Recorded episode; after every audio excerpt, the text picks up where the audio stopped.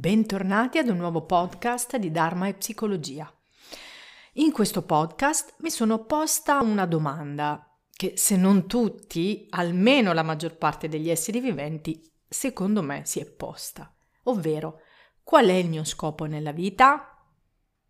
È una domanda alla quale ci sono stata dietro parecchio, devo essere sincera, e che mi sono posta spesso e ancora oggi a volte risuona nella mia testa. Non credo di aver ricevuto una risposta precisa in un momento preciso, ma gli eventi della mia vita, eh, che alcune volte mi hanno aiutato di più, altre volte hanno creato delle resistenze, in realtà mi hanno accompagnato in questa ricerca esistenziale. Ad oggi le mie scelte professionali e personali rispondono abbastanza chiaramente alla domanda alla mia domanda. Certo, a volte ci sono periodi in cui i dubbi bussano alla mia porta, ma è del tutto no- naturale. In quel caso cosa faccio? Io mi lascio scorrere da ciò che la vita mi chiede. Ed ecco che ritorna un po' più di chiarezza.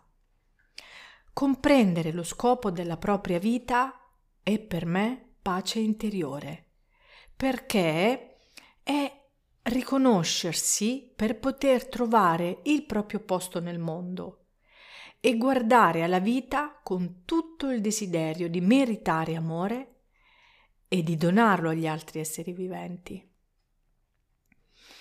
Diciamo che questo è uno di quei temi aperti dal quale ognuno trae ciò che di più soggettivo c'è, ma dalla mia esperienza ho notato che di fronte a questa domanda, quindi qual è il mio scopo nella vita, ci possono essere tre diversi approcci.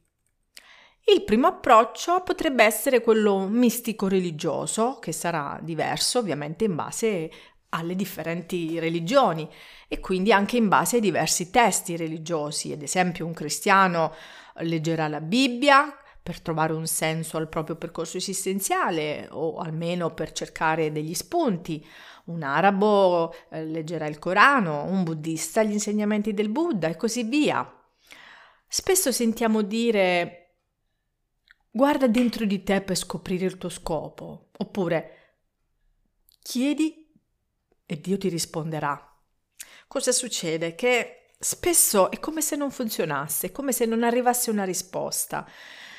Uh, ci siamo gu- tutti guardati dentro e a volte abbiamo anche chiesto a Dio di indicarci la strada, ma perché sembra non funzionare delle volte? Perché siamo sordi ai, alle risposte dell'universo?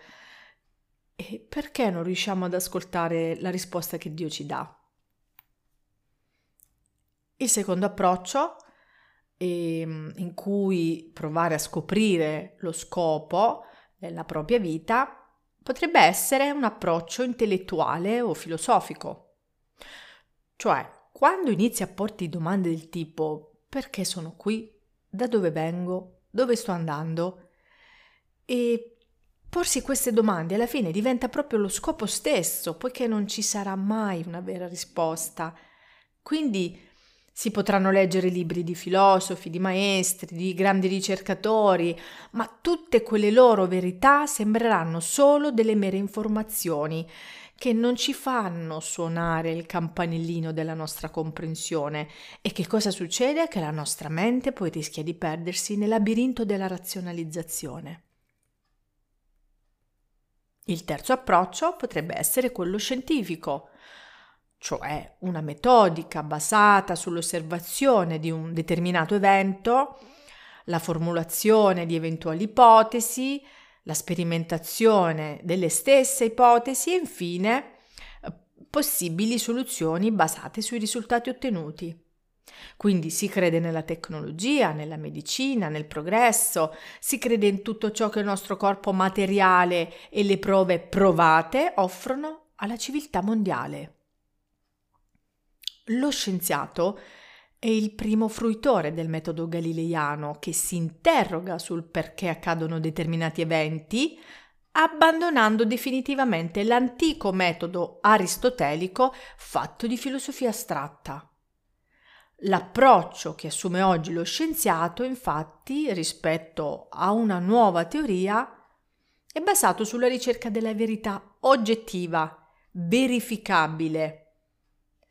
Um, è anche mai definitiva, ma in continua evoluzione, alla ricerca sempre di ipotesi plausibili. Come avrete capito, sembra quasi complicato arrivare ad una vera risposta. Ma poi vera per chi? Rispetto a cosa? Comprendere il significato della propria vita è una um, delle ricerche che facilmente può creare angoscia. Spesso mi viene chiesto di rispondere a questo grande quesito soggettivo, ma deludo ovviamente le aspettative di chi attende dal di fuori questo tipo di risposta o di consapevolezza. Una indicazione che mi ha spesso aiutato in questa ricerca è ciò che il neurologo Viktor Frankl, sopravvissuto all'olocausto, ha scritto. Non c'è nulla al mondo, oserei dire, che possa aiutare una persona a superare bene anche le peggiori condizioni, quanto il sapere che la propria vita ha un senso. Ecco il punto. Sapere che la propria vita ha un senso fa veramente la differenza nel sentire il proprio posto nel mondo e anche per trovare la forza di superare le difficoltà che l'esistenza a volte ci fa incontrare. In Giappone, ad esempio, ciò che rende la vita degna di essere vissuta si chiama ikigai e secondo questo concetto filosofico esistenziale Ognuno di noi ha il proprio scopo nella vita e scoprirlo è di fondamentale importanza per riuscire a vivere una vita appagante, non solo dal punto di vista esistenziale e filosofico, ma anche professionale. L'ikigai è composto da due parole giapponesi, iki, che vuol dire vita, esistenza, e kai, che vuol dire scopo, ragione, beneficio, frutto, ed è quindi l'intersezione tra quattro aspetti fondamentali della nostra vita. Primo aspetto, quello che amiamo fare. Secondo aspetto, quello che siamo bravi a fare. Terzo aspetto, quello di cui il mondo ha bisogno. Quarto aspetto, quello per cui possiamo essere pagati. Ci sono poi altre sottocategorie che possono aiutarci a fare una ulteriore chiarezza sul nostro scopo nella vita e sono la nostra passione, la nostra missione, la nostra professione e la nostra vocazione. Quando riusciamo a far stare in armonia passione, missione, professione e vocazione, ecco il nostro ikigai, il nostro amore per la vita. Come avrete notato, non è certamente un'operazione semplice, ma se siamo pronti a compiere una ricerca interiore senza fretta, ma con i tempi giusti di sperimentazione e con tanta curiosità, ecco che il percorso diventa meno pesante, con meno aspettative, che sono poi quelle che possono complicare il processo di scoperta.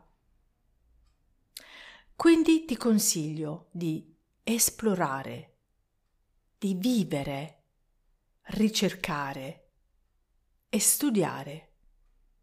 Se vuoi entrare più in profondità sul metodo Ikigai, puoi comprare un libro, puoi cercare su internet, puoi chiedere ad amici che ne conoscono.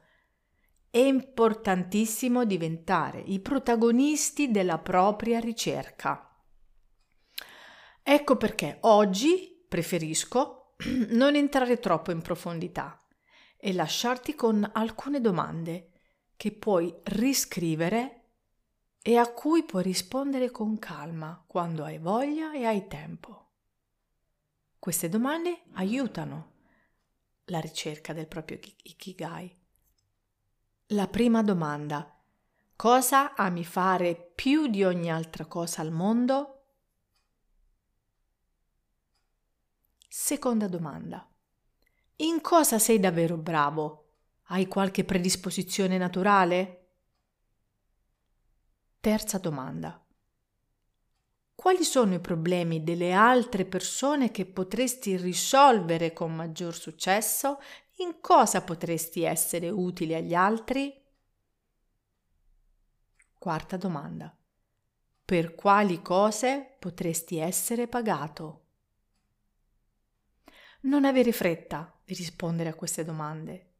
Rimani sempre connesso con chi sei veramente e ricorda che le grandi rivelazioni sono le verità più semplici.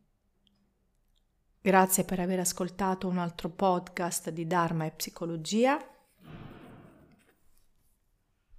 e che tutti gli esseri dell'universo possano essere felici.